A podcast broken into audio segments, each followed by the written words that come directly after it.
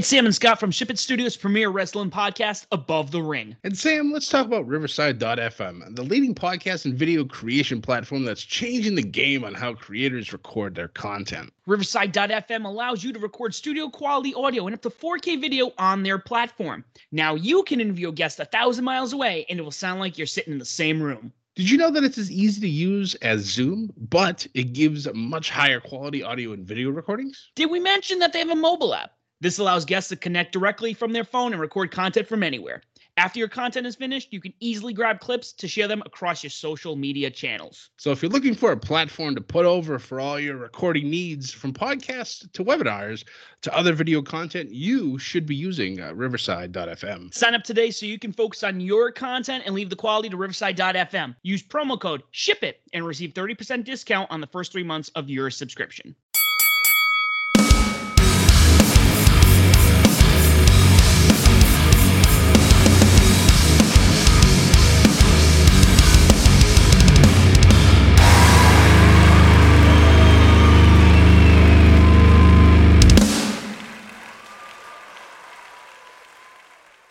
Ladies and gentlemen, welcome to another episode of Above the Ring. I'm your host, Sam the S L B. Alongside me today, as always, the man behind the Twitter, the other half of Above the Ring's operations, and one-third of Bedlam Media's operations. It's Scott. I'm making this very dramatic right now because just before I hit record, I told Scott this is like the Christmas for Above the Ring. We woke up this morning, all giddy, totally not in our pajamas, totally not waking up our parents, waking up confused as to how did we get to our thirties this fast? You know, why is my back hurt? But the one constant, Sky, it's WrestleMania weekend. Uh, seriously, oh my god. Woke up this morning and I was just like, oh, it's here. Yes, I waited so long for this. Now we get to see fourteen matches over two nights, and with a crowd. With a crowd, I know. And, oh, and one of probably the most ambitious stages we have ever seen. Yes, it, it's like there's this. We we're if we don't have a battle between the two battleships tonight, I'm gonna be very sad. I'm I'm gonna I'm gonna say this. W W E has like two types of stages. One, they'll either have just a big fucking screen and the big stage, which isn't necessarily a bad thing. It's always good to kind of switch back and forth. Right. Um, or they do stuff like this or WrestleMania thirty-three, where I was at, and it's a little biased, but I still think WrestleMania thirty-three had one of the coolest fucking stages. No, I agree. I mean, that stage was like a mile long, but the top part, that was that was amazing. I loved it. Like all the like the, the rides stuff that they built. I'm like, what? Like, this is incredible. But if you have not seen the pictures that have come out for this battleship, this pirate ship that they built for WrestleMania, you need to go on Twitter or somewhere and find it, because this is absolutely spectacular. Probably the best one I've actually ever seen them make. You know, it's funny. Like, at this point, I'm not, I wouldn't be convinced if Vince McMahon threw money at James Cameron and said, find me an actual pirate ship in the ocean. Yeah, that's, that's, yeah, knowing Vince, that would not surprise me either. It is of size. Oh my God. Yeah. They built like it, an yeah. actual ship. Yeah. It's a one-to-one replica, folks. So, another thing I want to mention, and I was just about to say this, and I want to save it for the podcast. So, I'm not familiar with most of the matches, per usual, because I don't usually watch Raw or SmackDown. However, Scott, I think I'll be watching Raw on Monday. Yeah, especially after, you know, what happened on N X T, uh, TakeOver, Stand and Deliver. I I will stand by it. I, I honestly feel that it was a send-off for two of N X T's favorites. So, okay. Yeah, him being one of them, and I think E O might be the other. So it would not surprise me if somebody shows up on Monday or on Friday. Well, now, I want to so that that aside, I actually am looking at this card. Even three years ago, four years ago, I'm looking at this card, and the people in this these matches are people you would not have fucking even imagined being where they are on this card. Very true. First and foremost, uh, we won't even go through the matches just yet, but I just want to say, first of all, Bobby Lashley versus Drew McIntyre for the title. Yep. What? Bobby Lashley, an Impact champion, King of the Mountain champion, you know, fucking blasted his way. Wasn't really doing much the first round. Comes back. Everyone's like, fuck, what are they doing with Bobby Lashley? This is just a... They gave him a belt, and he's headlining Mania. Yep. I've always loved Lashley. Same. Same. And I know Scott's prediction on that one off the bat. If he has pants, he wins. If not, then that's it.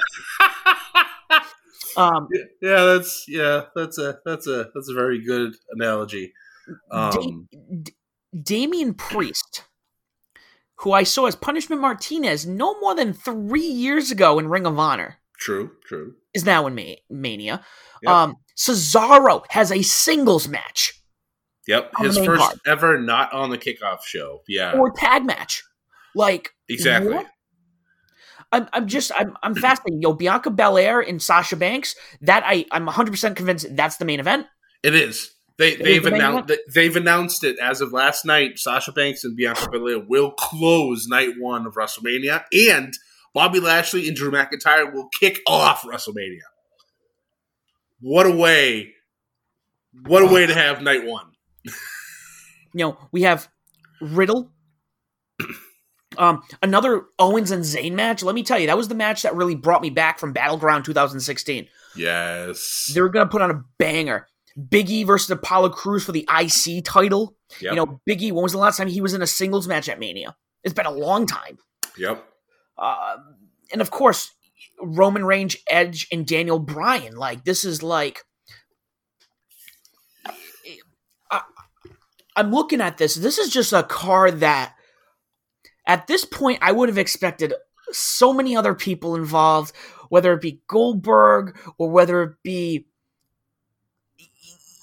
Just you're just looking at this and you're like, wow, you're like, this is just this is an unbelievable card because of how unique it is. Exactly. It's, it's kind of like when I remember looking at the card from WrestleMania thirty-two. And then when I went to WrestleMania thirty-three, and there's like half of that roster from thirty-two wasn't even at thirty-three. Right? It was like there was a huge shift in talent. And this is another one, and I think that's what's really exciting. Because the past couple of years, I feel like we've had the same talent over and over and over again. Yep. That being said, Scott. Sorry, I'm like, I'm so pumped right now. I know. Wow. It's, yeah, this is, like, I don't even know. I don't even know what to expect. Like, I was talking about this last night on my SmackDown study. I still... don't know who I'm going to pick for the majority of these matches. And I've watched every Raw, every SmackDown, trying to, you know, figure out who I should pick for this. And for a lot of these matches, I'm like, I have no clue. I don't know. It's going to be straight up guessing, and it's going to be terrifying. I hate it. I could go zero for fourteen, but I'll still be entertained as hell because it's WrestleMania weekend. Yeah, um, I'm just, I'm just thinking back to when I was a kid. I'm going to reminisce a little bit. We can do this, Scott. We don't. We, we never just get to talk. It's about, true. Like our love for, we're always like business. You know, we are like the Hurt Business, except we are straight business, and it hurts we don't get to talk more than what we talk about. It's true. Um, I just remember being a kid, and even before I watched wrestling, I knew WrestleMania was a big thing. You know, my uncle watched wrestling back in the day. My parents watched it way, you know, way before the Attitude Era because they're really not, you know, they're not too old. They're in their mid fifties, so you got to think they were turned thirty in the late, you know, mid late nineties. Mm-hmm. So, you know, they knew Ultimate Warrior, Hulk Hogan. They watched wrestling all the time growing up. It's... But like, I remember twenty. That was the first one I actually remember happening, oh. And I remember the card and thinking about, you, you know. Lo and behold, you know, that was John Cena's first Mania. Um, you know, that was the infamous what had things not gone the way they were, that main event may may have cemented itself as the best WrestleMania main event. Um, yep. You just had, you know, you know, the infamous what led to, you know, more recent events, you know, Goldberg taking on Brock Lesnar. You you had some monumental matches. Uh, Evolution taking on the Rock and Sock Connection. Um, it was just really, really exciting. And they did that in Madison Square Garden. That was pre before. That was when only two of the WrestleManias happened in, like, huge arenas. Yep. You know, and, like, two manias later, it's like, no, fuck it. Garden's gone. We need, like, sixty, seventy thousand people in here. Yeah, because they used to lose money when they went to Madison Square Garden. Like, I don't know if Madison Square Garden just charged that much more, but anytime they used to do, like, T V tapings, they'd lose money. So that's why whenever they go back to Madison Square Garden, it's just a house show, or at least it was back before, you know, pandemic era. Do, it was, yeah, it's do crazy. You think that that had to do with... Hypothetically, so Vince had that locked down for years. Yes. Nobody else could go there. Do you think that's because, you know, even though they only let, you know, W W E only wanted them there because that was their home base, that the owners were probably like, okay, if it's only you, we're going to up upcharge the price.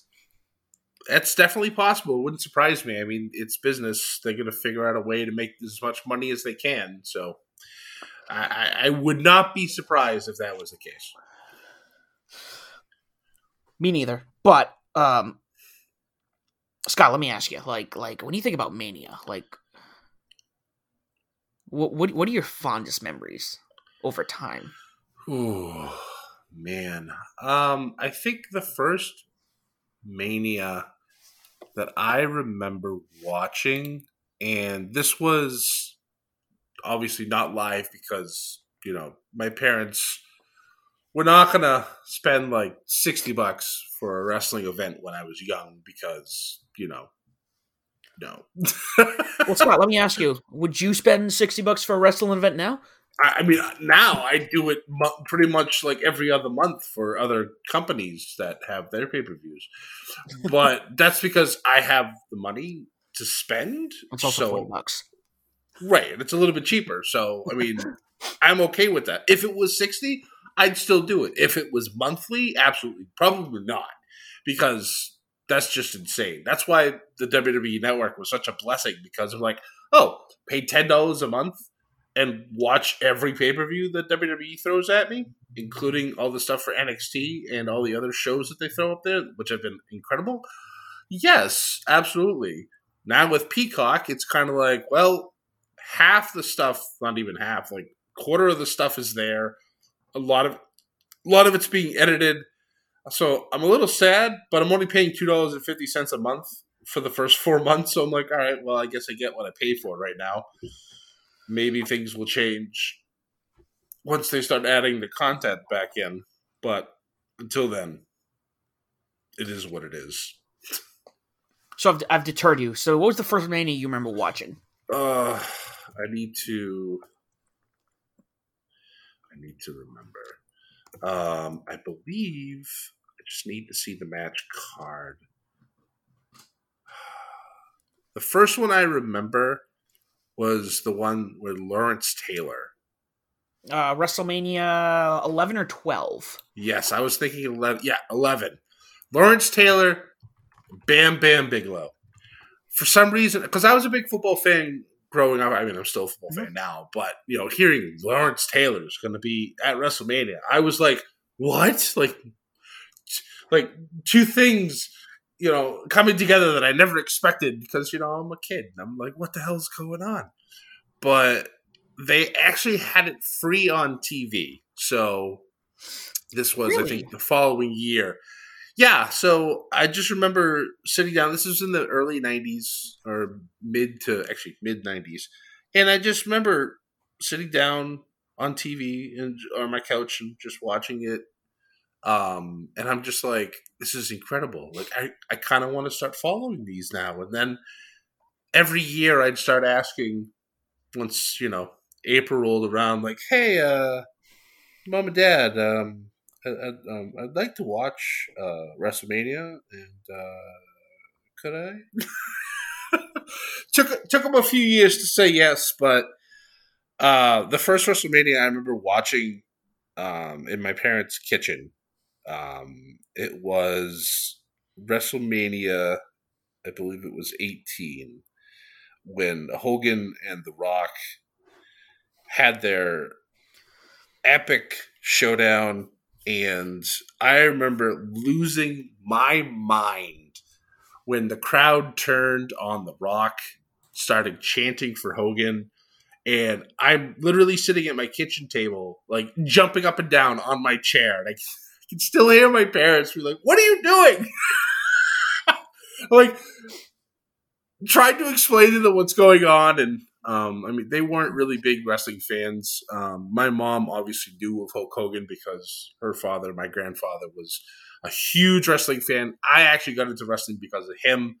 Um, so my mom kind of understood what was going on, and my dad, once he once he heard what was happening, was just like, "Oh, all right, just just keep it down a little bit." And I'm like, "Okay, I'll try," but still just freaking out.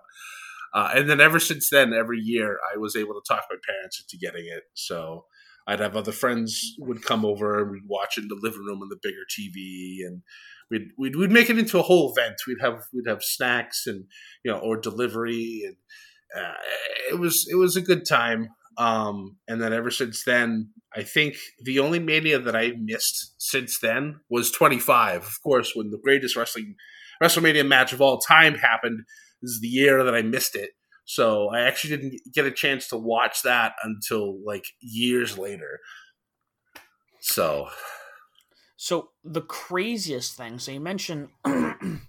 So I know a couple of people who've been to a handful of manias, which is kind of jello. Granted, you and I were talking about next year. That's true. Definitely next year happen. Yes. But. Um. I knew somebody who went to, to eighteen Ugh. and fourteen, and he goes, he goes, the pops from when Stone Cold won the belt. Oh my God. Were insane. He goes, but however, he goes, the pop for, Ho- you know, the building for Hogan and Rock. Like he goes, you could never, ever re-emulate the energy in that building. No, no. And, and of course it's also in Toronto. And Canadian fans are known for being rambunctious, I believe, maybe the word I want to use. But other than U K crowds, Canadian crowds are the best wrestling crowds out there. Because they take, even though they know that wrestling is predetermined and whatnot, they take the shit seriously and they love it. I wish American fans would do the same. There are pockets. There are certain cities that you know people are going to explode at, like Chicago, and Boston, you know, Dallas, you know, uh, Los Angeles, the hotbeds, the major cities, because the crowds will come to those places. And I wish those other obscure towns would, would be the same, because there's been some Raws and SmackDowns that I'd watch where either the crowd is dead or they try to take over the show with stupid chants that have no need to be there. And it's just like, it's an embarrassment, number one, to the town that they're in, because W W E spent their money to go there to try to promote. And two, I feel bad. I feel terrible for the wrestlers, because they're going out there trying to entertain and the crowd's just hijacking the show. So it's, it's unfortunate. I wish that, you know, Those those obscure towns would take their you know their cues from you know people over in the U K or people over you know up, up in Canada. It's just it's a it's a little it's a little upsetting to see. Yeah, well, let's let's get right into it, Scott. Night one tonight, less than twenty four hours, less than twelve hours, Sam. Less than twelve. Ah! Sorry, Sam, no math today. Um, well, I know seven and seven is fourteen. There's two nights in Mania. But let's kick it off. Scott, match number one. Bobby Lashley taking on Drew McIntyre for the W W E Championship. All right. I'll, since I know these storylines, because I've been I've been torturing myself to watch them, um, I'll let you have those first picks, and then I will have my retort afterwards. Okay. So going off of this, and Drew just had a long run, a long, solid run from what it sounds like for everyone who watched throughout the whole thing. Um. Oh, this is tough now I think about it. Because I'm sitting here and I'm like, Bobby Lashley just got it, and he deserves a good title run. However, Drew McIntyre never got the pop he did from last year. So hypothetically, they could have done this so Drew McIntyre got the pop this year from winning. Maybe not as much team. But, you know, I'm going to stick with Lashley. I think I think Lashley's on his way, you know, up for a, uh, a decent run. No, I, I, I will actually definitely agree with you there. Um, as as upsetting as it was last year at WrestleMania, because obviously we know, pandemic, no fans, no nothing. So you're right. Drew didn't get the pop he deserved. They tried to give it to him um, during the Thunderdome episodes when he had his feud with Randy Orton and won the title back. It was kind of good, but it was at the same time kind of, I don't know, half-hearted, because obviously they're piping in the crowd noise. It's not authentic, so it doesn't really sound like it should. So I think that might be the best that they give him. Um, I think this match may be the second best match of the night, uh, and I'll and I'll get to which one I think will be the first once we once we get to it. But even with the Hurt Business essentially falling apart in the last couple of weeks, um, I still think Bobby Lashley's going to retain, but I think this match could easily go twenty, twenty-five minutes. Good way to kick it off. Yes, I think it's a perfect way to kick off WrestleMania. Um, I, I, I kind of enjoy the fact that they've been having title matches right off the rip. Um, I, I thoroughly enjoyed, um, I think it was maybe thirty-five when Rollins got Lashley, uh, got Lashley, got Lesnar to have the title match right then and there. I thought that was a great surprise title match. Um, but also having it, you know, said, you know, beforehand, it does work because it gets you more hyped for the for the show itself. So I can understand both both ways. It's it's it's crazy. So it's something that, you know, I've noticed, especially with A E W, which they're really good at. I'm going to jump over to the other product for a moment. Um, one, one of the best things about A E W is they put, I would say they put the best match on at the beginning. You could always have people wait, sure, but they're like, no, we're going to kick this off. We're just going to fucking go full steam ahead. Right. And, and I think the I think a lot of that had to do with because they were head-to-head with N X T, which would also do the same thing. They put one of their best matches up first because they want to grab the attention. I'm interested to see if this continues now that N X T is moving to Tuesday. That's fair. They, it could be it could be a switch on both both products fronts. Right. But um yeah, I think I think especially at Mania, you can't do it all the time though. You can't no. do it all the time. You got to have like surprises. Like with the way Rollins came out, it's like, no, we're doing this title match now. Right? Yeah. It, it just it was like thirty-five was a fun one. I think there was a lot of moments. I agree. That was really fun. Yeah. Um. But, anyways, uh, both for Lashley on that one. Yes. Um, number two. Bad Bunny and Damian Priest taking on The Miz and John Morrison.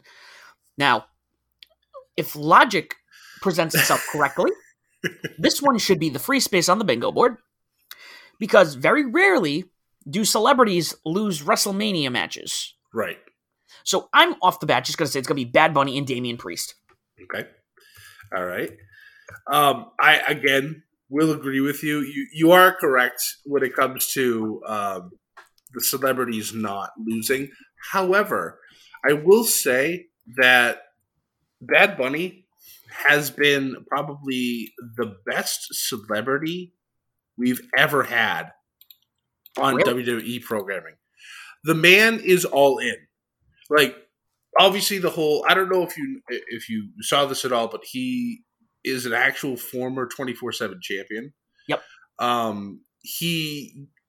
He gave the belt back to R-Truth because he said he respected the company so much that he knew that R-Truth deserved to have the title back. It's like the way he's the way he's composed himself, the way he he's kind of like dove all in into this Miz Morrison um, feud that they've been having for the last like month, month and a half now has just been great. Like I, I thoroughly enjoy him uh, being on television. I remember when he first showed up, I'm like, who the hell is this guy? Because yeah, I'm a little out of touch when it comes to modern music. I'm an oldies guy, so that's that's that's my wheelhouse. But ever since he showed up, like W W E's ratings have popped a little with him being there, and he's been really entertaining to watch. And I can honestly say the man knows how to throw a right hook. uh, and I don't know if, if Priest taught him how to do that, but he threw a punch at Miz a couple Raws ago that I thought he legitimately popped Miz. Yeah, that's that's that's crazy. That's, you know, again, even though I'm and I told myself I'd never fall out of touch. Told myself I'd never never fall out of touch. But yo, that's good to hear. That is absolutely good to hear. Um, up next, um, the New Day taking on A J Styles and Omos for the Raw Tag Team titles. Yep. This one, this one might be a tough one. Um, and again, Scott knows the product better than I, but I could be, I could, I could be wrong, which isn't the case with product I don't watch. But um, the New Day, they are always going to be probably the best tag team in the past ten years. Yep. I mean, you put them up against the Usos. I mean, then it's like almost tie. Like it's tough, super tough. Yeah. But that being said. Um, you're going up against the one of the best in the world, and I don't know what their plans are for Omos. I hope I, is that how you pronounce his name? Yeah. Okay. Yep. I'm not sure what their plans are. I don't know if he's uh, like a sign sign talent. He's born in ninety-four. He's younger than me. Okay. Wow. This is actually this is actually his first official match as well. So with that being said, I wouldn't be surprised if they won the title. You know what? I'm going to just go for it. I'm going to say A J Styles and Omos get the titles tonight. All right. Yep. Once again, Sam, we are in agreement. Um, as much as I, obviously, you know my love for the New Day. Um, the storyline for this has actually been outstanding, which, you know, when it comes to New Day, pretty much everything they do touches, you know, everything they touch is turned to gold. Um, maybe about a month ago, um, Omos got himself involved in a match uh, that A J was having, I believe, against Kofi. And Woods tried to protect Kofi by attacking Omos on the outside. Not exactly the smartest move, because Omos is a goddamn giant, and... But Woods protecting his boy, that's what you got to do. So Omos ends up grabbing Woods by the throat, picking him up, and deposited him over the barricade. But the way the camera angle was, the camera angle always with Omos faces upward at him, just to like further make him seem like such a dominating force. So the camera's up, and while while Omos has Woods in the air, it's like he's like twelve feet up in the air. And then all of a sudden, he just deposits him on the other side of the barricade, and you never see Woods again for the rest of the match. Like, he's gone. Like, he has been banished to the underworld. The man is gone forever. So ever since then, Xavier Woods has been on a mission to intimidate, to try to intimidate or antagonize or do something to Omos, just to piss him off. And it's been one of the funnest things to watch. But I have a feeling that Omos is going to get the last laugh tonight. I would not be surprised if Omos pins Woods for the title, just to further stamp um, the don't mess with Omos, you know, type of mentality that everybody should have. Um, but obviously, uh, A J is obviously A J Styles. The funny part is he's lost three straight weeks in a row to Xavier Woods in a variety of ways, which has been hilarious to watch. So by wrestling logic, and not to sound like a mark, so if he's lost three times in a row... You would think New Day would win, mm-hmm. but that's not the case.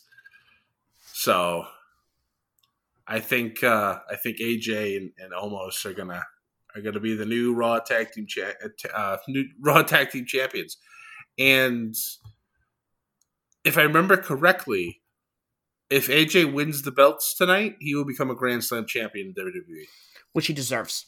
Absolutely. You know, I, I think, and I, I will. I've said this since I've gotten back into, uh, you know, since I've become very familiar with his product. You know, originally, I, the first time I saw him was him in the club, uh, talk about beating up John Cena at the uh, the draft in two thousand sixteen. And I was like, well, I'm like, this guy sounds pretty cocky. But then after watching him, getting familiar with A J, he probably is the best talent in the company. He. Yep. And don't get me wrong, nobody nobody else is bad. There's a lot of talent that's really good here.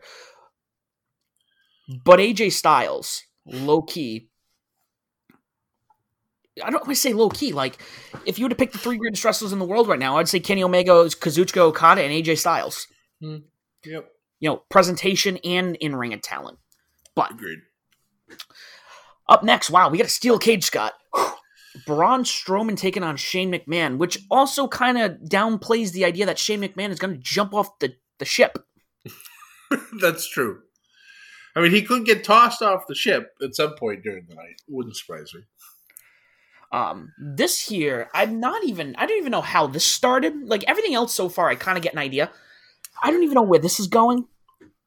Yeah, you, you'll, you'll, you'll hear my bit about this in just a moment. Okay, so I'm going to say... I'm gonna, you know, I'm gonna just throw a. Uh, I said th- I did this the other day. I said throw a monkey in the wrench. No, I'm gonna throw a monkey wrench in the in the tire here. Um, I'm gonna say Braun. Okay. All right, I will agree with you, obviously, because no offense to Shane, he has no business beating Braun. Number one, um, the whole this is probably the match out of all fourteen that I give the least shits about. Um, only because the way this whole thing kind of evolved. This is basically Shane trying to bully Braun, like, legitimately. Like, like some of the some of the um, the segments that they've had have been some of the worst stuff that I've seen in, in quite a while. Like, they, they brought out, like, Braun's pretend, like, terrible report cards, Shane like stuttering to to make fun of Braun. It's just like, guys, one of your biggest things is be a star, not being a bully. I get it. It's a television show and you're going to do whatever you want to do, but Shane's the worst person to have him do this. It's just, there's been times where I, I literally almost turn off the television and be like, I'm done with the show for the night because the segments have been that bad. And you know how optim, you know how optimistic I am with W W E, and I try to make everything positive and happy. I've actually apologized on my podcast for being so upset about this. It's just such a bad, bad feud. I don't like it. I want it to die, and I hope that Braun either puts Shane through the ring or... I don't even care if he throws him off the, the cage and Shane wins the match. I don't care. I just want it to end. I just don't like this at all. But for all you know, you're saying that, and you and I could be like talking tonight on our post show. And you, you, you look with any anything can happen. So oh yeah, absolutely. That's, that's the thing. I think you and I are definitely definitely good at. It's like, okay, I'm gonna watch. We could see some some absolute fucking magic here. Yeah, I mean, I'm sure there's going to be something ridiculous. Shane is known for taking huge bumps. I mean, I was at I was at WrestleMania thirty-two. I saw I watched Shane jump off the Hell in a Cell and go balls first in through the announce table after Taker went bye. I mean, there's actual video of me screaming like a little girl when this is happening. That must I mean, have been insane. Oh my God. It's funny because I went to the Hell in a Cell twenty sixteen in Boston, and when Charlotte and Sasha started climbing the cage, the, the cage, everyone's like, yeah, throw one of them off. And then they didn't do anything. And we're like, yo, wh- what? Yeah, I know. I, I remember seeing that, watching it at home. I was like, what? I'm like, you didn't do anything. Like, what the fuck? Imagine, though, being back in, like, nine, was it ninety-seven, ninety-eight? Would, yeah. The first time it happened. So, so Shane doing it. It's happened before, and it's like, fuck, he's a madman. And yeah. The cage is taller. But imagine just being there and watching what looks like a homicide. Yep. I go back and I show people who are not familiar with wrestling. I go, you ever see the Hell in a Cell? You familiar with Mick Foley and Undertaker's match? Mm-hmm. And you show them, and they're like, what? And I go, yeah. It's a fake now? Huh? Right. like, like, like, you can't, like... Oh, this I, I oh, man, and Shane Shane is Shane in his own right is almost like a hardcore legend because he's he's just he's very just dangerous. He's been in some of the most ridiculous matches that he's taken unnecessary bumps that are insane. Like the the King of the Ring match that he had with Kurt Angle always sticks in my mind, especially with him getting tossed through both panes of glass, like taking a. taking a German suplex from, from Kurt Angle and not breaking the glass and landing directly on his neck. Like, and then getting Angle slammed off a table that's propped up on the top rope. It's like, Jesus Christ, guys. Like, Shane honestly really put himself on the line, like, physically for this company. And I, I truly appreciate him for what he's done, but I just think this, they could have gone about this a completely different way. It just, it doesn't seem genuine. That's, that's the biggest thing I, I guess I have with this storyline is it does not seem like it's a genuine thing to do. Like, why would you attack mentally, physically, whatever, somebody who could clearly kill you in one shot? Like, it does not make any sense whatsoever. If he did this to, like, say, I don't know, um, like Daniel Bryan, I could kind of, I could kind of see that a little bit more, you know, because they're closer in, in size, and it just makes more sense. It's more realistic. But him going after Braun, it's just like, no, this does not make any sense. I don't care if Braun is is, is as smart as a box of rocks, and that would be insulting the rocks. Just Braun would smash him, and be, it would be done. So, I don't know. But, yeah, I'm sure the match is going to be spectacular because Shane's going to do something ridiculous. It's just going to happen.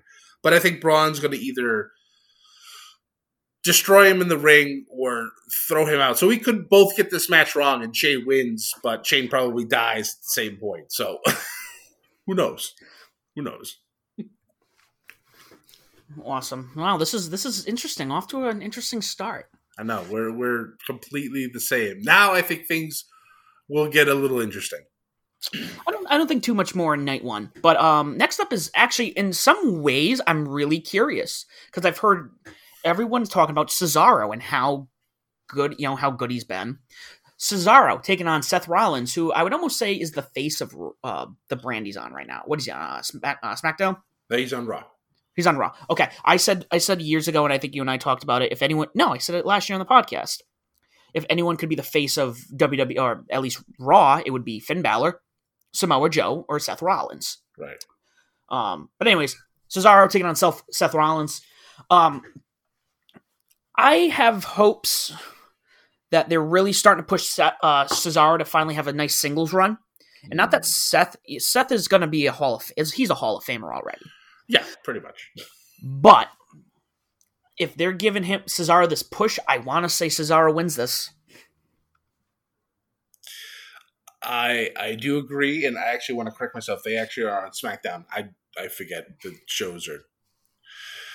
Uh, yeah, um, but no, they they are both on SmackDown, and um, but yeah, I completely agree with you. Uh, Cesaro has been in the middle of uh, what seems to be a great push. When Seth came back. Um, he, his, his promo when he first came back was, was outstanding.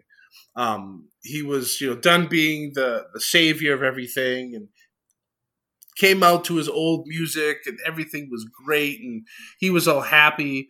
And then, you know, he talked about, you know, having a child and how it was, you know, the greatest thing in his life, and his life has changed, and now he wants to, oh wait, still be the same exact Seth Rollins. Now he's changed his moniker. Now he wants everybody to embrace the vision. And he had the entire SmackDown roster out there. And they all, once they heard him, started going into his shtick that he's been doing forever, they all turned around and walked away. The only person to remain was Cesaro. So that was interesting to me right off the bat. So I was like, okay, is Cesaro going to join forces with Seth? This is interesting. Um, of course, when Seth's making this big proclamation of everything, the lights are all out, so he can't see everybody leaving. So when the lights come back up, he's looking around the ring, doesn't see anybody, and he starts getting upset, and then he notices Cesaro. So he's like, ah, I knew you would understand, blah, blah, blah, blah. And then Cesaro just kind of looked at him and goes, you haven't changed one bit. And then he walks off, tries to walk away. As he's doing that, Seth obviously is infuriated, gets out of the ring, and starts attacking Cesaro. So immediately at that point, I'm freaking out on my couch because I'm like, oh my God, we're going to get Cesaro and Seth Rollins at WrestleMania. Ah, I'm just freaking out. Because number one, Seth Rollins is a God, it's God's gift to wrestling. I, I don't care how much you hate the man, um, not just to you, but like in general, the man is amazing. He, he's a, he is a, a generational talent. And I'm so happy that he's still here, because he could have left after him and Becky had had their child. They could have been gone forever.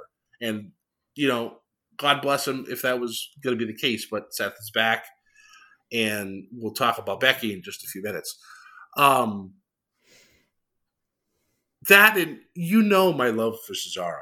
I've mm-hmm. wanted Cesaro to have an actual singles push for years. I was happy with him being tag team champion. That's all good and fine. He can win the lower belts. That's fine too. But this, this can catapult him into that upper echelon that he should have been in to begin with. He beats Seth tonight. I can immediately see him going after whoever wins the main event of night two. Immediately. Because I think this will be his career-defining WrestleMania moment, even more than when he uh, eliminated Big Show in the Andre the Giant Battle Royal. That pop that he got when he picked up the Big Show still gives me chills to this day. And it's been, God, I, I don't remember how long it's been now. It's been at least half a decade. It's been... So I honestly expect this to be easily the match of the night, and might even be match of the weekend. And that is my bold statement of the night. No, that's uh, that's I like it. I like it. Um, following that, we have the tag team turmoil match between uh, L- Lana and Naomi, taking on Dana Brooke, Mandy Rose, taking on the Riot Squad, taking on Natalya and Tamina, taking on Billie Kay and Carmella. I'm going to go off, um, I'm going to go on a limb here. There's two teams I'm looking at. Okay. It's either Dana Brooke and Mandy Rose, okay, or Billie Kay and Carmella. Okay. And I think I'm going to pick the former. Dana Brooke and, and Mandy Rose? Okay. Yes. All right. Retorts.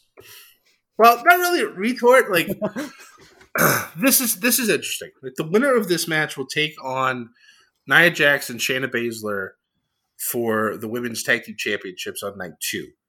Now, there's been lots of different storylines with all of these tag teams, except for Billie Kay and Carmella. They actually just recently came together last night on SmackDown. Um, Billie Kay, though, ever since the split of the Iconics, rip, makes, still makes me very sad, has been walking around on SmackDown with a resume. Picture on the front, resume on the back. She's been walking around to everybody trying to get some type of job within W W E. Like, she's been a lost soul trying to find her way. And it has been some of the greatest segments. They've all been short, but they've been some of the greatest segments that I've watched uh, on, on, on wrestling television. So, uh, I love Billie Kay. Like, I was always, you know how I feel about Peyton Royce. And mm-hmm. I still love Peyton Royce to death. But Billie Kay might be my favorite non-actual active wrestler on wrestling television right now. So last week, she was watching this whole like tag team turmoil match kind of get, you know, put together. And Carmella's watching this on the screen as well. And Billie walks up to Carmella, hands her one of her resumes because Carmella wants to be in a match at WrestleMania and she's upset why she's not. So, you know, Billie's like trying to offer her service. Carmella uh, initially just kind of like brushes her away and then says, wait a minute, just let me, let me take a look at that. So when she took the resume, of course, the internet exploded because they all love Billie Kay as well. And we're like, oh my God, we can have her in WrestleMania matches. It'd be great. So for me personally, I'm on. I'm going to pick Billie Kay and Carmella to win this because I I don't know. I just have that feeling that either they're going to win or they're going to lose first. And losing first might actually happen, but I don't really care at this point. But I just want. I'm just happy to see that Billie Kay is in a wrestling mat, uh, WrestleMania match once again. But I'm also a bit sad because Peyton is not. No, that's a that's a, that's a good one. Um, but I I will also say like um, possible uh, par, possible that's a word possible dark horses of this match, Natalya and Tamina. They've been super dominant since coming together as a team. I, I said this last night. Tamina's been underutilized her entire career. Yep, and. To an extent, you could also say the same for Natalya. I mean, she's had her title runs. She's done well, but mostly she's kind of been pushed to the back when she's not, like, you know, winning her championships. But since these two have come together, they've dominated together. So I'm interested to see how far they go tonight. Um, the Riot Squad has been an underdog story ever since they came back together. Uh, they also have uh, some history with Billie Kay because Billie Kay tried to help them when they first came back, and she actually ended up costing them a whole bunch of matches, including a title match. So there's some animosity there. Dana Brooke and Mandy Rose have been another one of those kind of thrown together tag teams that actually really works. Uh, I think they're, what do they call themselves? The Sexy Strong Friends, I believe. Uh, I don't know. It's just, it's kind of weird. And then Lana and Naomi, again, another random tag team that's thrown together that's really working. So this could be a real, real entertaining match. And I'm, I'm, I'm, I'm looking forward to it as well. And it's nice to see that we got a whole lot of ladies on this first night of WrestleMania, including our main event of the evening for the SmackDown Women's Championship, our twenty twenty-one Women's Battle Royal winner, Bianca Belair, challenging the Boss, the Standard, the Blueprint, the Conversation, Sasha Banks. I think, I'm going to tell you right now, ever since the Royal Rumble, my, my answer has been quite clear. Yeah. Bianca Belair is walking away champion. All right. Uh-oh. Uh-oh. I hear some, uh, some anima- I hear some, it's like, oh, you wrong, boy. Well, I hear no. stuff. No, no, no. Um, I am disagreeing with you, and I'm sure this will cost me the whole night, and I'm completely okay with that. I think the way, the way Sasha's been being presented, um, she's gone directly from fan favorite to shit heel, and it's been amazing to see. Sasha Banks now has this um, has this laugh that is the most annoying thing on the planet, but I love it to death because it's annoying so many people.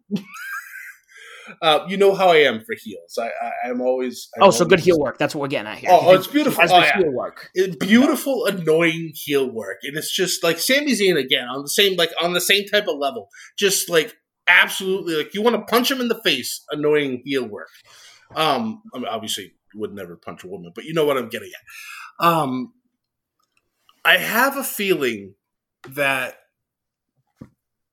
with Bianca, Bianca's obviously been on a, me- a meteoric rise ever since she won the Rumble, and It would not surprise me if she is able to defeat Sasha Banks, but I feel that Sasha will find a way. Maybe she'll lie, cheat, and steal, but I think Sasha's going to end up retaining her title in probably what's going to be, if if not the second best match of the night, or um, maybe even second best match of the whole the whole show. I believe these two are going to put out some ridiculously good work for this main event tonight.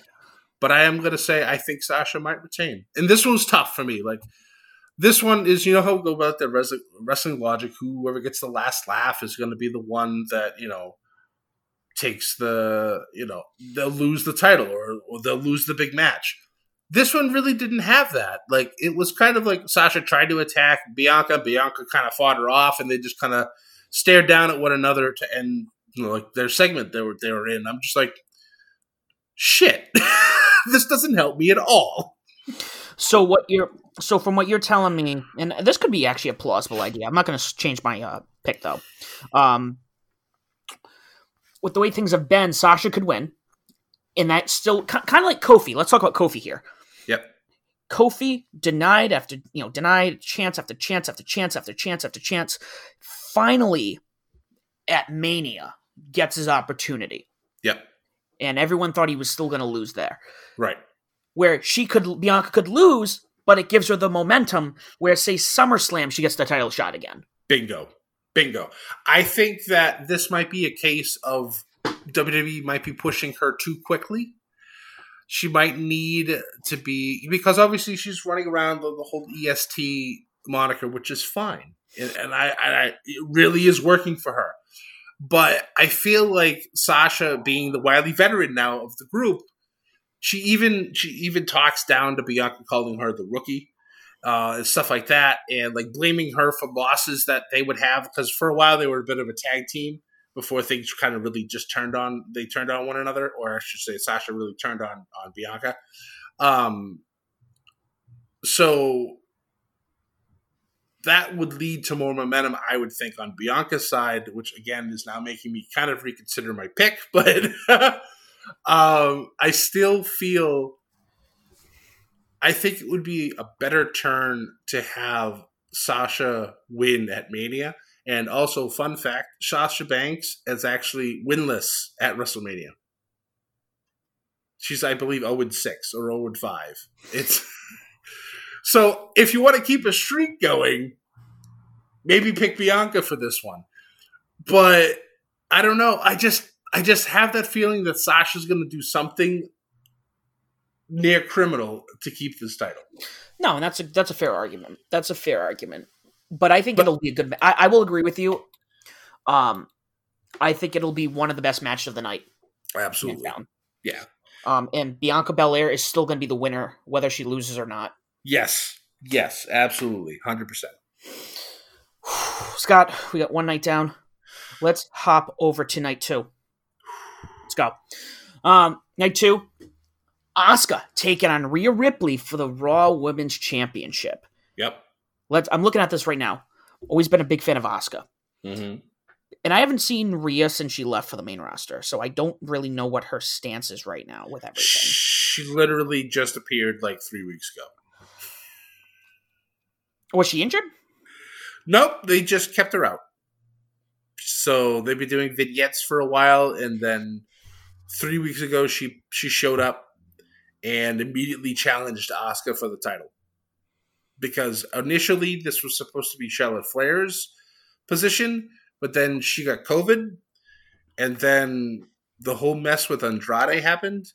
So there's a whole lot of talk and rumors that Charlotte's being pushed punished. out of Mania this year. Exactly. Punished for what's been happening with Andrade. And a lot of people think she never even actually got COVID, and that they just used that as a storyline, which I don't believe. I believe that if she actually got it, she got it. And because that would be,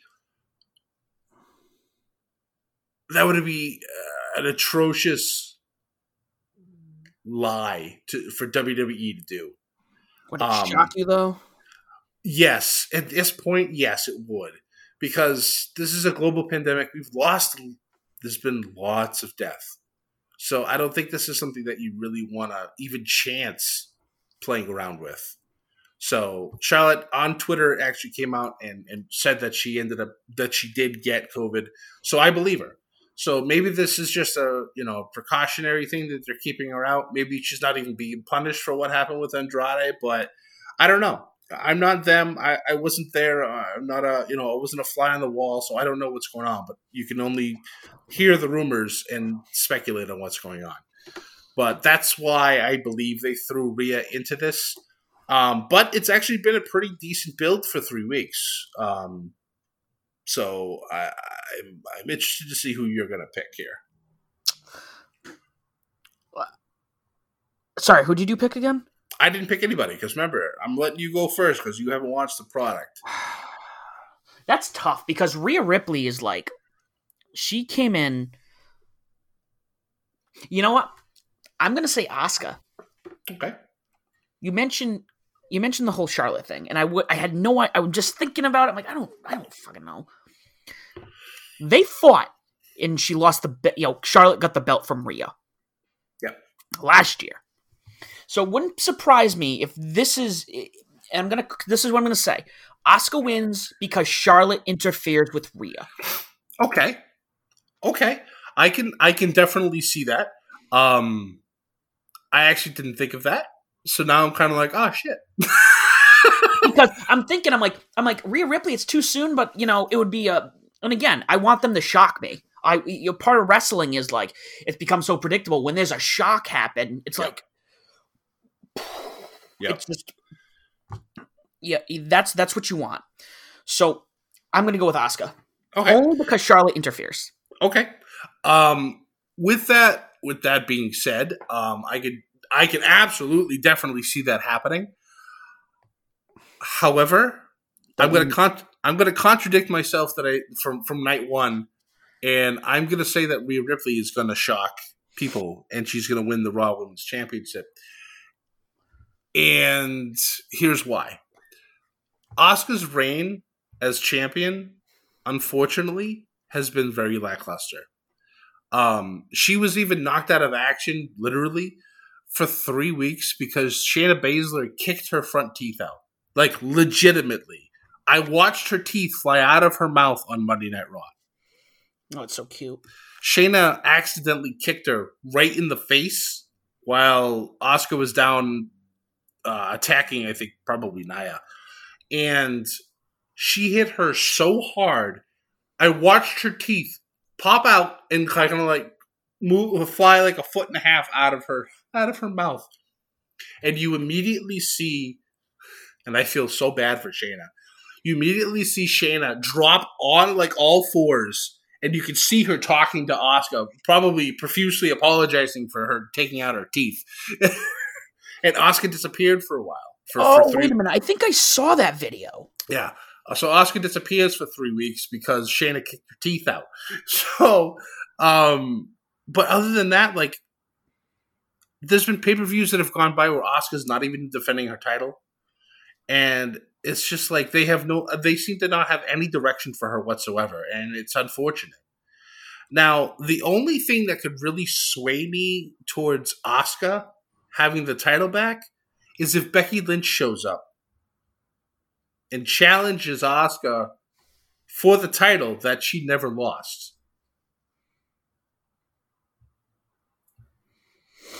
No, that would uh, that's fair. That that's that's and that's and that could play a part in it too. That that yeah, exactly. So like you said, now we have both sides. It could be Charlotte interfering, or I don't think I don't think that Becky would interfere in the match, but if Asuka wins, I think that Becky would challenge her either that night or on Raw after Mania. I, I want to point something out to you. It's crazy to me that one of the biggest heels, and it's open, it, they're, they're, it's not a storyline, but it's known, and they kind of make it known that the one of the biggest heels in W W E is married to one of the or engaged in has a child with. One of the biggest faces in W W E. Right? It's so mind-blowing. And they don't even address it. They're just like, yeah, it happened. Yeah, yeah the, yeah. The only time that Seth has even acknowledged the fact, other than the little thing that they did together when they were still dating, But the only time he acknowledges it now is when he first came back and talked about how he had a child. He didn't mention Becky's name, but we all know, obviously, because it's social media and that's what happens. But yeah, Seth has done a spectacular job of, of separating his personal and his business life. And I, I can honestly expect Becky to do the same. Now, Becky did just put out a post on Instagram, I believe, I saw it last night. And if you read the first letter of every word that she puts out, it spells out night one. So, but, but Becky trolled the hell out of everybody during the Rumble by putting up a picture of gorilla position before the Women's Rumble. So this obviously could just be another trolling thing, but people have been expecting Becky to come back around Mania time. Will she? I don't know. She's a new mom. She may not want to wrestle again. To what be did honest with you, by the way? Um, I don't remember the exact date, but I think it was before the Rumble. Because that is that is, and I and I asked that because, like you said, you know, she might not want to come back right now because it's not a uh, side note. So. My job, I have some project managers over from Ireland. Um, one of them's on maternity leave. Their maternity leave is like six months. And I know she's not over there, but for all I know, Becky could be taking a long period because they both wrestle. Right. Both of them are professional wrestlers. Yep. You know. Um, but no, good. That's that's good. That's interesting. Um. So that being said, I, I, I never thought I'd say I'd be excited to see another Fiend or Bray Wyatt or the Fiend taking on Randy Orton. and from I and this is one of the ones I kind of kind of familiar with. I'm going to say the Fiend, Bray Wyatt, gets the win on this one. Okay. Because if you didn't pick the Fiend, you and I were going to have words. Well, I know he disappeared, and then Alexa's been, let me talk about a woman, a female wrestler who can reinvent herself and always oh, be good. My God. She has been putting out some of the best acting that I've seen from a wrestling standpoint in a very long time. The slow descent into madness that Alexa Bliss has gone through has just been astounding to watch. Like the subtle changes that's been happening. And now things seem to be, I don't want to say degrading uh, and like a, a facial feature type of thing, but like the makeup has become so much darker. The, the, the words that she speaks are more sinister. It's like she's completely being absorbed into the whole Fiend character. And obviously with the Fiend coming back at Fastlane after being gone for three months after Randy burned him alive, he comes back and everything on him is melted. And it's just the his new mask is just atrociously a- amazing, which I never thought those words would go together, but they do. I just love the melt effect that he has. And it's just, he seems more dangerous than ever. And now with, with Alexa Bliss being obviously just as sinister, like I, I know you don't watch the product, but I feel bad that you've missed out on some of the probably some of the best mind messing segments on, on wrestling television. It's just, and I know that, you know, Uh, and I mentioned this mo- most of the time during my Raw reviews, uh, the the huge feud that's been going on between myself and Sam from Know the Ropes podcast. This is it on Sunday. Like, we've been talking shit for, for, for months, and it all comes to a head to, uh, on, on Sunday. And it's a little bittersweet for me because I, I thoroughly enjoyed it. Uh, I honestly... I honestly think that this might be the way that they put Randy down for good. And I know that's a bold statement because I think Randy can still go for a few more years. But this wouldn't surprise me if Randy wanted to just be like, all right, I'm done. I wouldn't be surprised either. He's been, it's so Randy Orton hasn't seemed to age. No, he really hasn't. Like, honestly, being the legend killer, he's been able to suck the life out of yep. all of the talent. Him and yeah. even A J Styles. A J Styles, you got, you think about twenty, thirty years ago. Yeah. So think about like when Macho Man, I'm going to use Macho Man as an example. Okay. When he was considered old, let's say, so he's born fifty-two, sixty, seventy, eighty, ninety-two. So ninety-two, ninety-three, when Vince considered him old and sidelined him to become a commentator, he was Randy's age. That's insane. So, and not that Randy Savage looked old. No. No. forty, forty, forty-one, thirty years ago is different from forty, forty-one today. True. I had I, I was listening to Joe Rogan and he talked about that because he's Joe Rogan's in his like early fifties. And he goes, he was talking to whoever he had on. He goes, who do you know who is fifty years old who looked like us when we were kids? And like, nobody. When you were fifty, you were old. That was it. Right. Yeah. It's like the old age is like, because of just how things are and we're more health conscious, you know, taking care of ourselves better than older generations. We're living longer. We're looking, you know, looking better. So Randy, Randy looks like a god at his age. He really does. And maybe he does want time off. I mean, he has how many kids? You know, he's, he's, he's got a fair amount. Yeah, he has. He has a big family. I know that. Um, but I, yep, nope. I think Bray, uh, Bray is, you know, or the Fiend, you know, whatever you want to call him. He's coming back, and he's laying down and redeeming himself after the WrestleMania thirty-three uh, havoc. Uh... Okay, up next we got Big E taking on Apollo Crews. Um, for the Intercontinental title. Um, looking at this and seeing how Big E, it sounds like he's just been getting pushed madly. Yep. Um, Big E, I think, is getting the win on this one. Okay. With how this story has unfolded, um, with leading to the evolution of Apollo Crews turning into, quote-unquote, the real Apollo, at this point, um, it's been probably some of the best work that these two gentlemen have done in their careers. Um, I, I love that Apollo's completely just, just, I don't want to say absorbed, but like embraced his Nigerian um, heritage. He comes out now with like the, he comes out with guards at times. He has this, this big spear that he has. And it's just like the presentation's really good. He even now has his real voice, which is has a Nigerian accent to it, um, which completely threw everybody off guard when he first started talking uh, like that.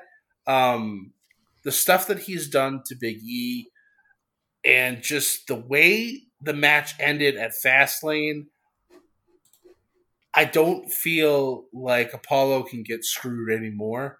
It's, I, don't, I still do not understand what the Nigerian drum fight is. Uh, They really haven't done a good job explaining it. I, I guess they're going to be people around the ring with Nigerian drums, and they're going to be playing during the match. I'm like, okay.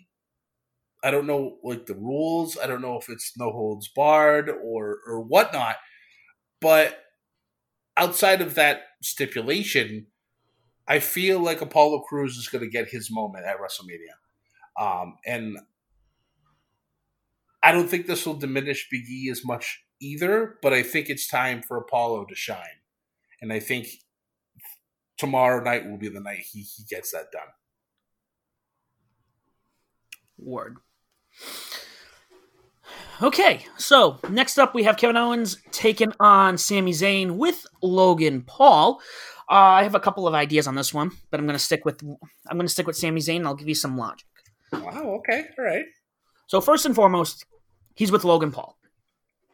Um, you know, a YouTuber, you know, whether you think he's an asshole or not for some of the stuff he's done, he's a YouTuber. Also, um, his brother, his younger brother, I think has a U F C fight coming up or a boxing match coming up. Yep. So I wouldn't be surprised if this gets kind of like pro, uh, co-promoted in a sense. Because that fight happens, what, in the next couple weeks? I'm not sure, to be honest with you. So anyways, so he has... So he has a boxing, a, a fight coming up. April seventeenth, actually. Oh, okay, so next week, okay. So I wouldn't be surprised. So I could see that as a promo almost.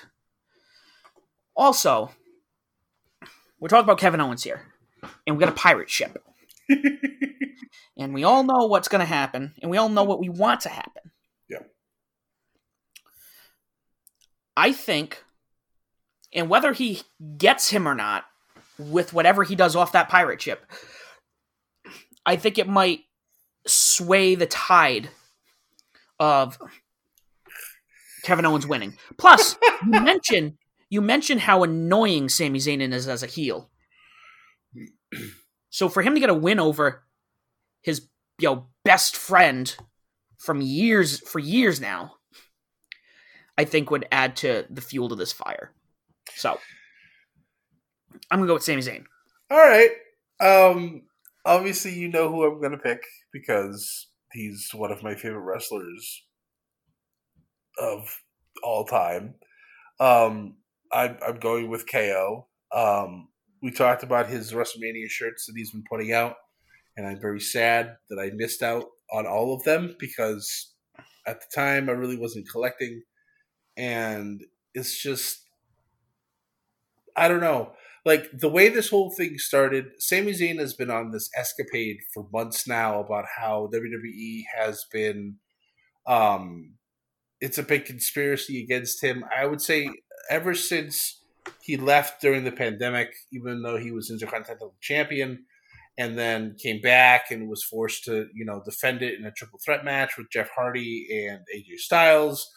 And it was just this ridiculousness that's, that's developed into one of the more entertaining storylines on on on SmackDown. Um, so the whole thing with Logan Paul has been the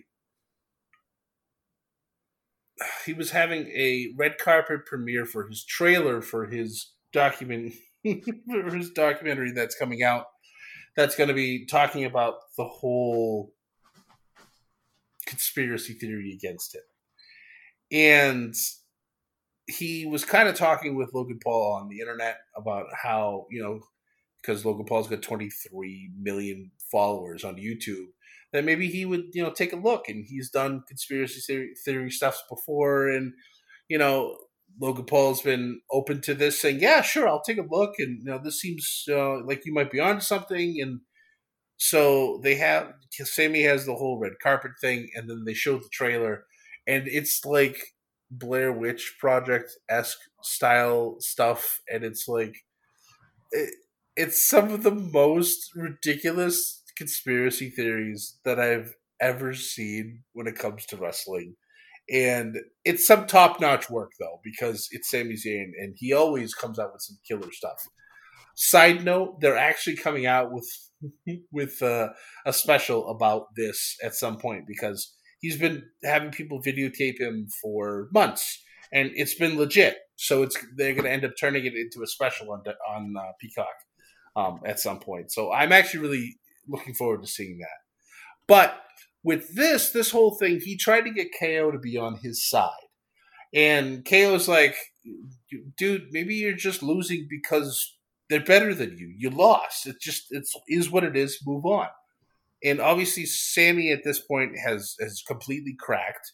And um, he attacked Kevin Owens while Kevin was doing commentary.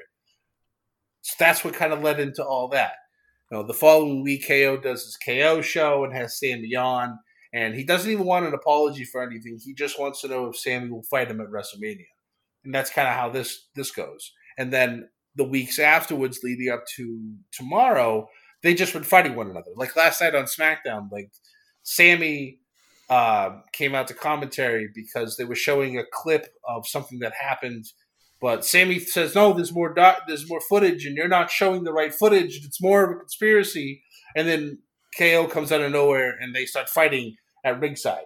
So it's just like, I think this will be another one of those matches. This probably could be the second or third best match of the whole weekend because it's Sami Zayn and Kevin Owens.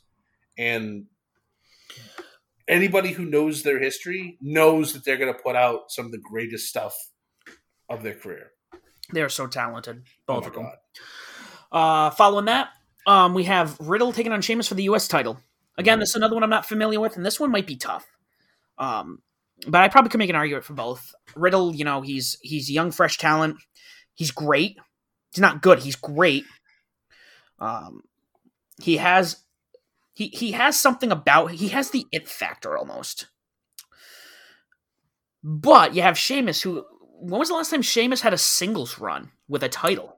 It's been a while. So, and how long has Riddle had the belt for? Um.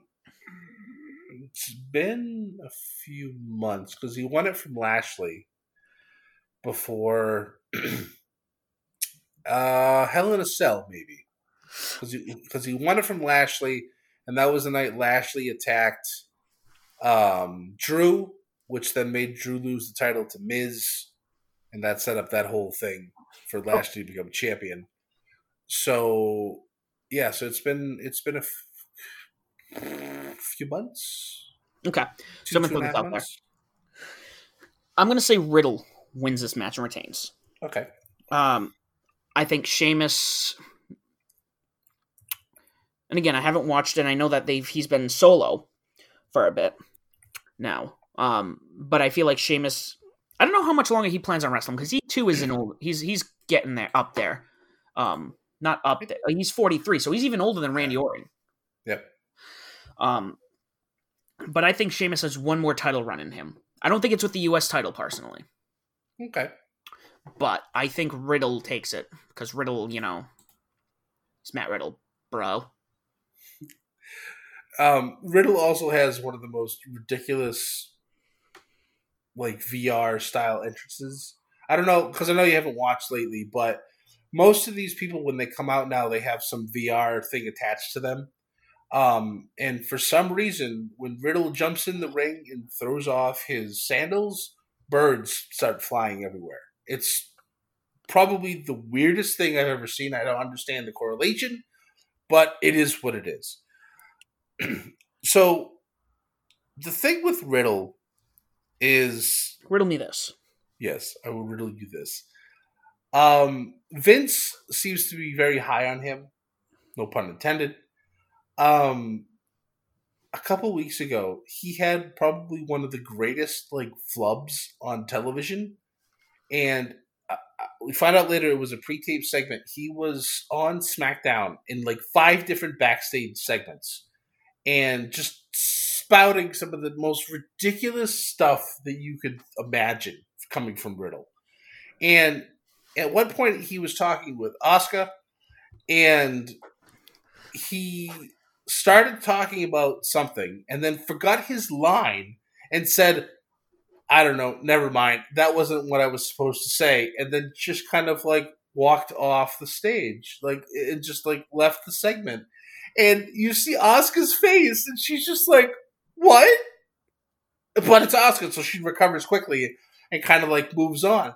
But apparently that was a pre-taped segment and Vince watched that with, I believe, Bruce Pritchard, and they laughed their asses off so bad, they're like, fuck it, we'll keep it in the show. But you know what? You could also, you could you could play that off. You Yeah, you could.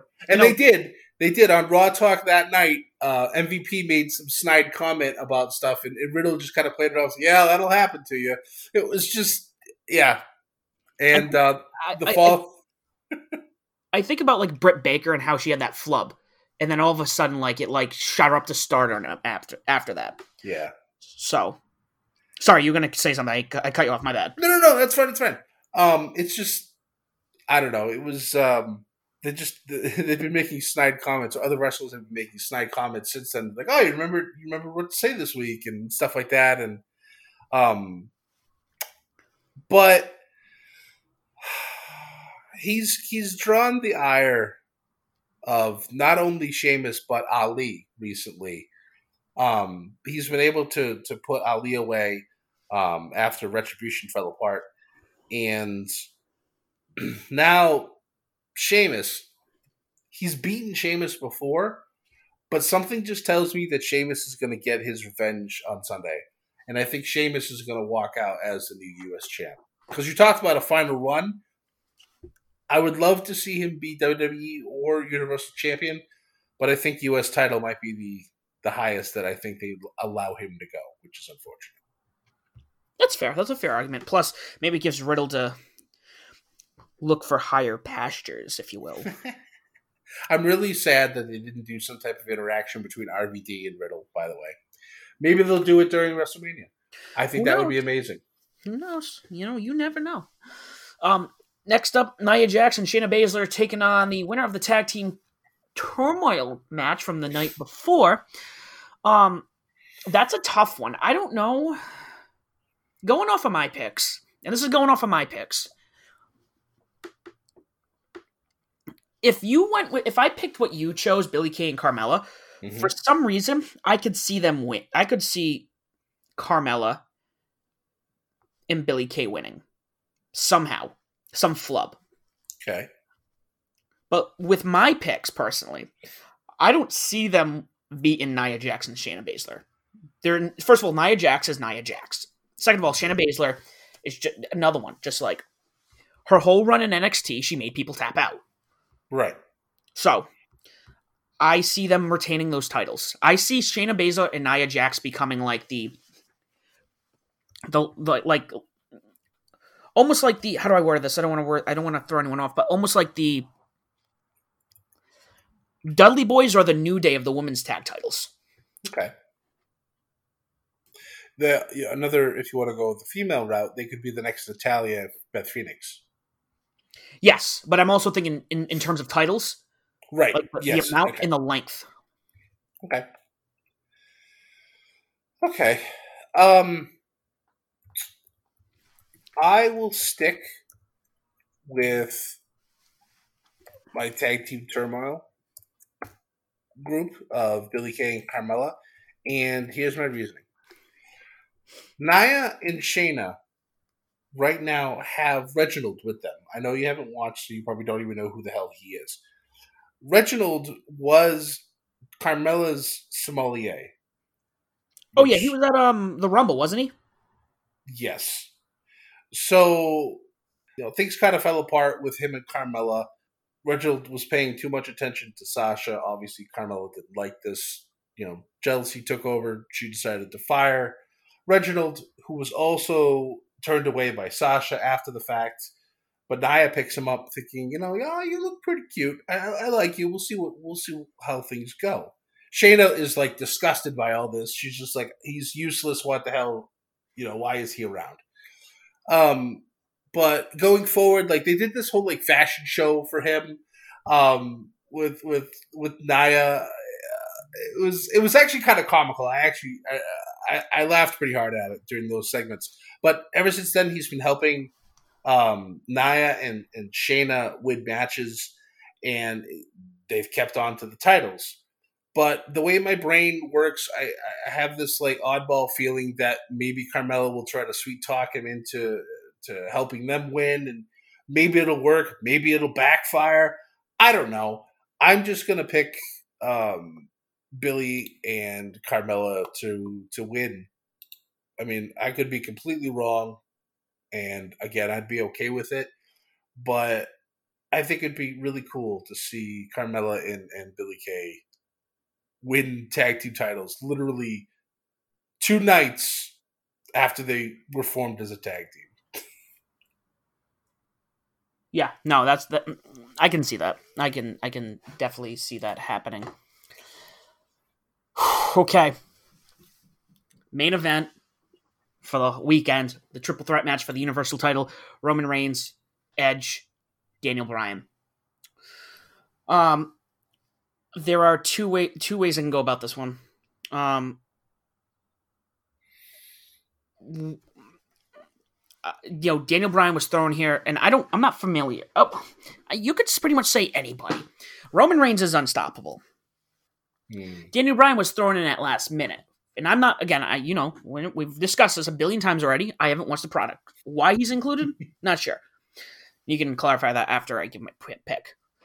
And then you got Edge, who has his first return to wrestling in seven years. Wins the Rumble. For me, and most times I would be like, oh, he's an older guy. It's kind of like Batista. Okay, the difference with Batista, and I'm not like a, like I like Batista, but he was never, I was never a crazy Batista fan. Okay. But like Edge has the, Edge really just has the fan. Like people love Edge, and Edge still looks like he, this is it. This is going to be his final run, whether he, this, this is going to be his last title run. I think Edge is getting it. But also, and I might be getting ahead of myself here, but I want to plant some seeds because I'm a seed planter. That sounded weird. That's not getting caught up. Um, Edge has the title. For how long? I don't know. However, if things are going to go the way we've discussed, back up to N X T, TakeOver, Stand and Deliver, with the main event, with Adam Cole losing, and potentially going to the main roster, who do I want taking that belt from Edge, who has the it factor, that has the heel status, that will use that as bragging rights, as why he deserves to be on top all the fucking time? It's Adam Cole, baby. And who doesn't want to see Edge take on Adam Cole? Oh, my God. That would be... Sorry, fantasy booking. But that that's my that, logic. That would be absolutely incredible. Um, I actually do have Edge as well winning this. I believe he's going to pin Daniel Bryan because this is the protect Roman Reigns at all costs match. Um, but this is the perfect way for Roman not to have the title anymore. Um, Edge has never, you have to remember, Edge never lost his World Heavyweight Championship back in the day. He had to give it up because of the injury. There's also rumors and speculation going around if Edge wins tonight, he will drop the Universal title and the big gold belt will return. Oh. If that ha- if that happens, you will hear me scream next Friday. I'll tell you right now. That's you will right. hear my voice from Vermont to Rhode Island. You will hear the it. best belt. It is the best belt. It has the most prestige. I don't care if they want to call it the W W E belt, the World Heavyweight Championship. That is Ric Flair's W C W title. That is the World Heavyweight Championship. That is, yes. I, sorry, Nick, all this. That is the real World Championship. End of story. Well, Scott, that was a... Uh... Let me say, we're actually pretty for, for again for somebody who watches the product and doesn't watch the product. We're we're pretty aligned on most of this. We we are. There's only a few. There's only a few differences, and I, I'm sure all those will go to you because that's just how this or works. We, but we get the differences and we lose the rest of them. Of course, it's also possible. Um, yeah, I think. Let's see. There's uh, we only had one difference or two differences in night one. And we have actually five differences on night two. So night one, we're pretty the same, but night two, we're we're, we're almost opposites on everything. So the only match that we have the same are is The Fiend and Randy, because that's how it should be, and Edge winning the title. All the other matches, we're opposite of one another. So night two will be very interesting to see who who's right and who's wrong, and I I just I'm so excited for this whole thing to happen. Me too. Um, I'm thinking in my head if there's any surprise that's going to happen.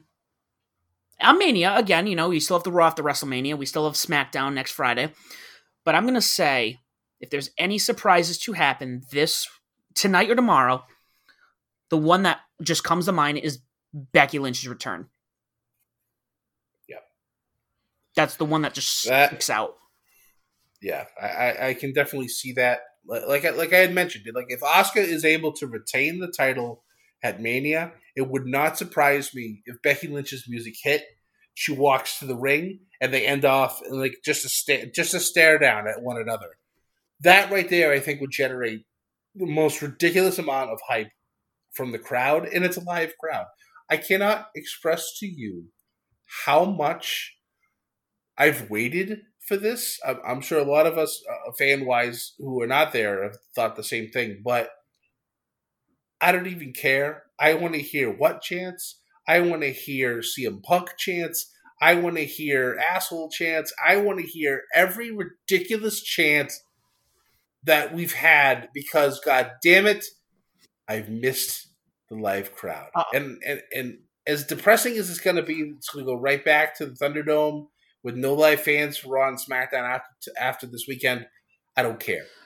Give me the real bodies. Also, just more important, I want pops. Yes. Let me tell you, there's something yes. that this this this this shit that's been being pushed in, there have been no pops. Nope. And and any of the pops that have been there have been like audio pumped in, and it's it's it sounds terrible. Mm-hmm. It's just it's not authentic. And I know why there to be obviously the safety protocols. I understand it. I get it. It's for everybody's best, you know, purpose to have them in place. But it just this weekend's going to be special because we get to hear the crowds again, and forty-five thousand plus strong. It's it's going to be loud, and I can't wait for it. Me neither, Scott. Well, this is it. It's go time. We're ready. You guys are ready.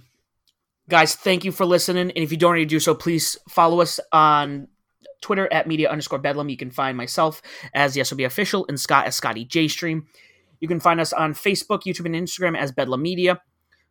We are on all streaming platforms, including Pandora now. Uh, if you don't already do so, please like, share, subscribe, comment. Leave a review. Tell people why you love Bedlam Media and why Bedlam Media and Above the Ring are the podcasts you choose to listen to and why they should as well. Guys, this has been our go-home show for WrestleMania. Thank you so much for listening. Do not forget to follow us. And as always, do not forget to join the Bedlam. Bedlam Media. Welcome to the All eighties Movies Podcast. I'm Bill. And I'm Jason, and this is the podcast where we talk about the blockbusters, the flops, and everything in between from one of the freshest decades for movies, the nineteen eighties. So whether you're a brain, a jock, a valley girl, or a Jedi, we've got some eighties classics for you. Do these movies stand the test of time? Are we discovering something new? Is there an eighties movie we're finally watching for the first time? Join us each week as we dive into the cinematic nostalgia that inspired and influenced a generation. From the hits to the cult classics, we'll discuss our earliest memories, favorite scenes, fun facts, and our not-so-favorite movie moments, too. It's the All eighties Movies Podcast, now available on all major streaming platforms. Please subscribe and happy listening.